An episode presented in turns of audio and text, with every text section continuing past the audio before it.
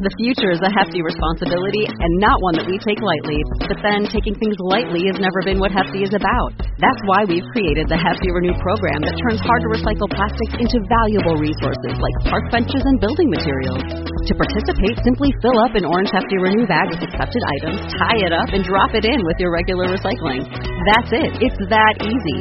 It's time to rethink recycling with Renew. Particular valued resources may vary by geography. More info available at heftyrenew.com.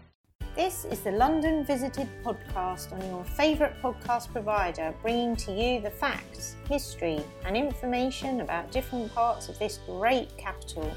If you have been to London, are planning on visiting, live here, or just love London from afar, then this is the podcast for you. Hi, I'm Steve, and welcome to our podcast. We're here for all things London and to tell you more behind some of the iconic places and people in London's history. In this episode, we go to Russell Square in the heart of Bloomsbury.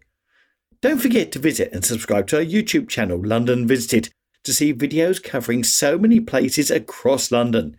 Also, if you love the podcast and the channel, why not join us as a member? Join our group of what we like to call our London Visited Crown Jewels, where there are many different benefits, including a members only monthly podcast. Have a look by going to patreon.com forward slash London Visited. And now to this week's podcast. Russell Square is a large garden square in Bloomsbury, in the London Borough of Camden, built predominantly by James Burton. It's near the University of London's main buildings and the British Museum. Almost exactly square, to the north is Woburn Place, and to the southeast is Southampton Row. Russell Square tube station is on the northeast. It's named after the surname of the Earls and Dukes of Bedford, the freehold remains with the latter's conservation trusts, who have agreed public access and management by Camden Council. The gardens are in the mainstream initial category of Grade 2 listing on the Register of Historic Parks and Gardens. Following the demolition of Bedford House, Russell Square and Bedford Square were laid out in 1804. The square is named after the surnames of the Earls and Dukes of Bedford, who developed the family's London landholdings in the 17th and 18th centuries. Between 1805 and 1830, Thomas Lawrence had a studio at number 65. Other past residents include the famous 19th century architect father and son partnership, Philip and Philip Charles Hardwick, who lived at number 60 in the 1850s. On the eastern side, the Hotel Russell, built in 1898 to a design by Charles Fitzroy Doll, dominates. Its builders were connected with the company which created the RMS Titanic, alongside the Imperial Hotel, which was also designed by Charles Fitzroy Doll and built from 1905 to 1911. The old Imperial building was demolished in 1966. The square contained large terraced houses aimed mainly at upper middle class families. A number of the original houses survive, especially on the southern and western sides. Those to the west are occupied by the University of London, and there is a blue plaque on one at the northwest corner commemorating the fact that T.S. Eliot worked there from the late 1920s when he was a poetry editor of Faber and Faber. That building is now used by the School of Oriental and African Studies, a college of the University of London. In 1998, the London Mathematical Society moved from rooms in Burlington House to De Morgan House at 57 to 58 Russell Square in order to accommodate staff expansion. The Cabmen's Shelter Fund was established in London in 1875 to run shelters for the drivers of hansom cabs and then later hackney carriages. In 2002, the square was re landscaped in a style based on the original early 19th century layout by Humphry Repton.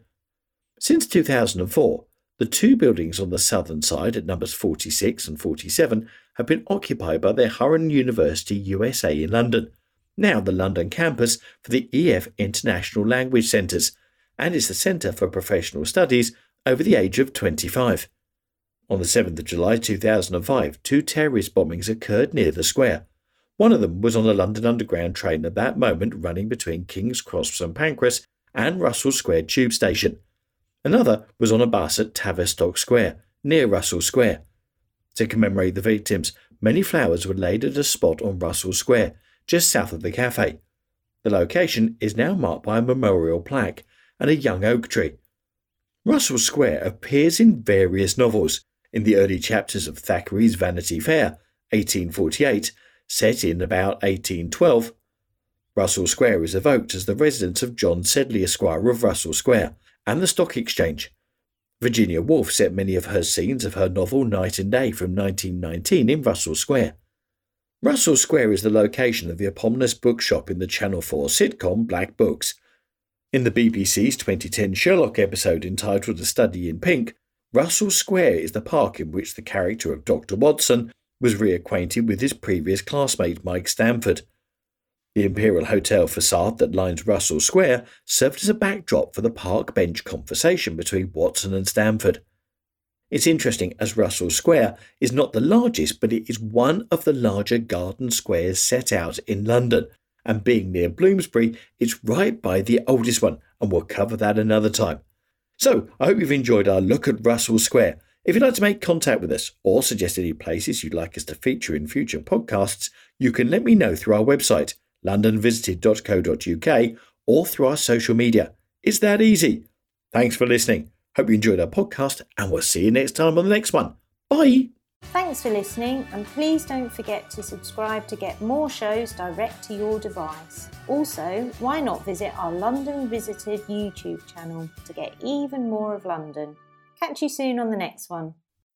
This Valentine's Day, Dunkin's got the perfect pairings to show your love. So get down on one knee with a dozen brownie batter donuts and a cocoa mocha signature latte. Or make them swoon with a strawberry dragon fruit Dunkin' refresher with a Cupid's Choice donut. Are you ready for love? America runs on Dunkin'. Price and participation may vary, limited time offer.